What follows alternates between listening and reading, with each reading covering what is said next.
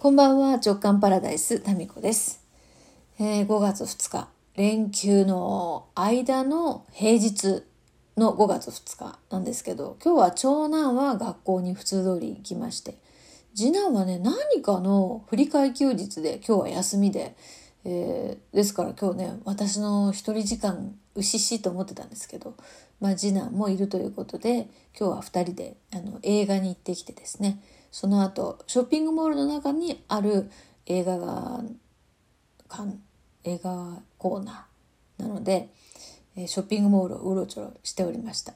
まあ別にね、何を買うというわけではなく、でも次男もですね、非常に好奇心が旺盛で、で私も好奇心があるので、えー、なんか好奇心レベルが同じぐらいなんですよ。二人でね、ただ散歩してるだけでもね、結構楽しいんですよね。よう喋るしね。また、次男は本当よく喋るんですね。ですからね、夫と一緒にこう歩いているよりかは話がね、弾むんですよね。で、次男と一緒に、えー、楽しくね、ショッピングモールをうろちょろしておりました。でその中ね、私がね、今年の夏欲しいなと思ってたものの一つを購入しましてね、それはね、ちっちゃめのカゴバッグなんですよ。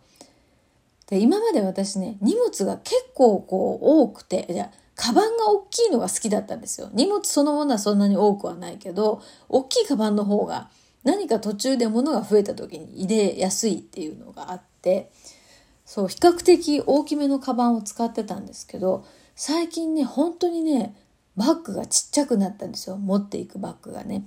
財布と携帯で小さい水筒が入るかなっていうぐらいのそしてそのちっちゃいカゴバッグがなかったのでこういうのが欲しいなっていうイメージがあってですね。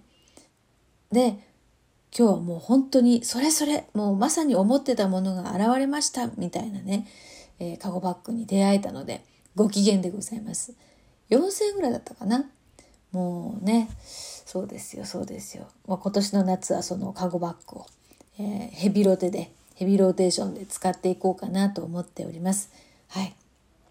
何かあったあそうそうあの数日前からね中川祐樹さんの YouTube の動画でストレッチと筋トレをやってるっていう話をしたじゃないですか。でこれがまたさ一日に何回もねやってるわけですよストレッチを。でねいやなんかね中川さんのね動画って私その彼の声がいいっていうのが続いてるポイントなんですけど内容もやっぱりいいんですよ。筋肉のねどこを動かして、その動かすことによって体のどういうところが変わってくるかっていうのを解剖学の視点から説明して、そこからストレッチが始まるんですよね。ですからね、意識しやすいんですよ、見えない部分を。で、あの、やってるわけですね。まあ声も大好きですし。そしたらですね、やっぱりね、やるのとやらないのと全然違うということが分かりました。やってみて。背中がもうバーリ軽い。バーリっていうのは博多弁の強調、強調をする、え、言葉なんですけど、あの、英語で言うと very と同じですね。だけど、オーストラリアの表現ではバーリーって言うんだよね、確か。ベ、E が A になるっていう、どうでもいい、えー、間に豆知識が挟まれましたが、そう。要は、そのめちゃくちゃ背中がですね、軽くなるんですね。ストレッチすごいですね。で、あとね、ウォーキングをずっともう1年以上してるんですよ。まあ、空いた飛び飛びの時もありましたけど、でもここ3ヶ月は6000歩をずっとキープしてるんですね。毎日。もう、ワクチンのあの、副反応の時で頭が痛かった時も6000歩。雨が降っても、風が吹いても6000歩っていうのをですね、ずっとやってるんですよ。そしてやっぱりね、こう、頑張りすぎたのか、ふくらはぎとかももがパンパンだったんですよ。で、なんか、うーん、股関節もちょっと変かもって なんかちょっと違和感があるかもって思ってたんですけど、でも歩くことによって、それって取れてくるのかなと思いながら歩いてたんですけどね。いや、ストレッチをやってみて、股関節のストレッチもやってみて思いました。ストレッチが足りてなかったんですよ、きっと。夜とね、朝、あの全身のストレッチとかその日によって股関節だったり背中だったりっていうのをプラスアルファでやってると足も軽いしね背中も軽いしもう日常的に姿勢をこう気をつけるようになりましたね。意識がだからそこに行くようになったって私にとってすごい進歩なんですよ。そう体のこととか筋肉のことをね意識してるっていうのって。でそのフォーカスしたものが拡大していくっていうのはこれはその物理学的に量子力学的にそうなんですよね。で私は体とかあと最近皮膚がねもう肌の調子がものすごいいいんですよね。とかいう言葉によって、まあ実際そうなんですけど、こういうことによってそこにまた意識がいくから、さらに加速するんですよ、きっと。それでね、今日面白い、昨日か、ちょ、面白いことがあったんですよ。あのね、ヨッシーがね、夫がね、結婚22年間、一度も私に対して言ったことがない言葉を言ったんですよ、昨日の朝。なんて言ったと思います？なんかタミちゃん今日綺麗じゃないって言ったんですよ。え？あありがとう。ど、ど、どうしたの？ってなりそうになりましたけど。いや、このね、まあその言葉はすごく、あの、嬉しく受け取りましたけど、受け取りました。けどじゃなくて受け取りました。いや、で、この言葉がね、出てきたのにびっくりしたんですよ。で、やっぱりこれって自分の意識だと思うんですよね。そんなに、その、なんていうんですか、鈍感なヨッシーが見てわかるほど何かが具体的に変わってるとは思えないわけです。で、雰囲気とか何かこっち側のこう醸し出す、なんだろう、思いだと思うんですよね。で、朝何にも言わなくても、え、なんか綺麗だよねって言うっていう言葉が、その言葉が結婚22年目で出てきたって、すごいよね。だから、意識の力って。だってその、そうやん。ちょっとこの話とセットで言いますけど、そのちょっと前ね、何日か前、私ね、カラーコンタクトを入れてたんですよ。でね、もう1年ぐらい前にカラーコンタクトってどんなもんかなと思って、えっ、ー、と、数箱買ってたんですね。で、カラーコンタクト入れたら、なんか目がね、充血っていうか、なんかこう、乾燥するから使ってなかったんですよ。なんですけど、まあなんかせっかくあるからね、たまには使ってみようと思って、緑色のね、コンタクトを入れてたんですね。で、それを見た次男はですね、もう本当に1秒も目と目を合わせてないかぐらいの短い時間で、あれ？お母さんなんか顔が違うって言って、あ、目の色が違うってすぐ分かったんですよね。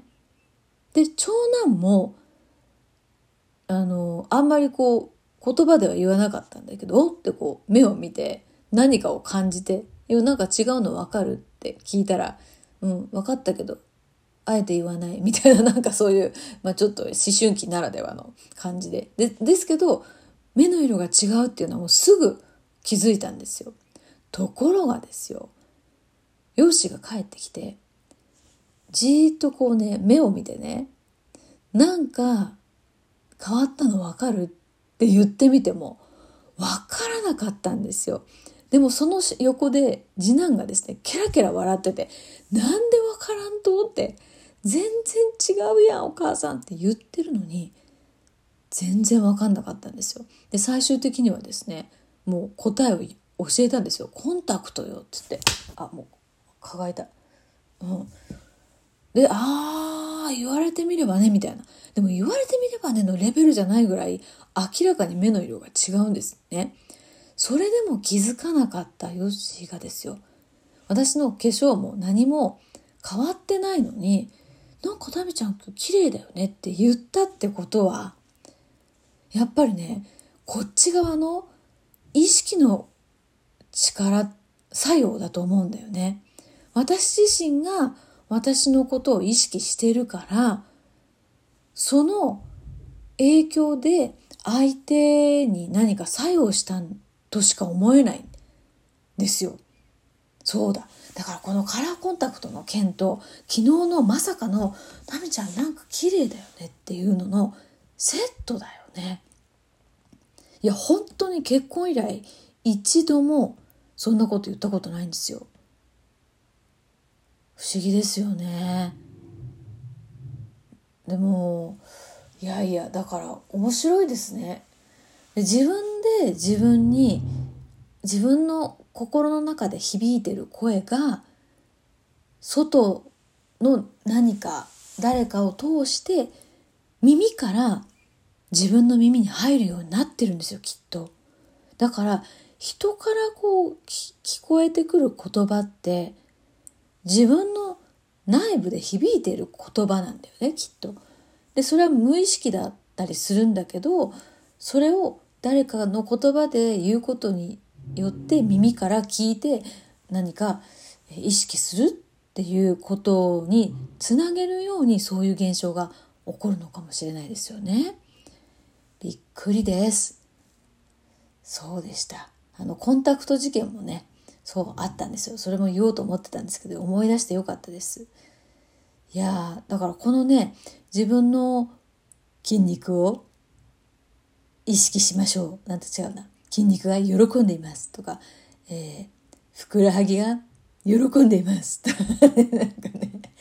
筋肉を意識してください。って今どこをね伸びてるか。意識してください。っていうことを常にね中川さんが言うんですね。動画の中で。だから意識。意識したものが拡大していくこれが分かりやすく一つ一つ、まあ、言葉としてですね、えー、よしの言葉として聞けましたね。だから引き続き中川さんと一緒にですね、あの、いい声でストレッチをまた寝る前にもやろうと思っています。それでは。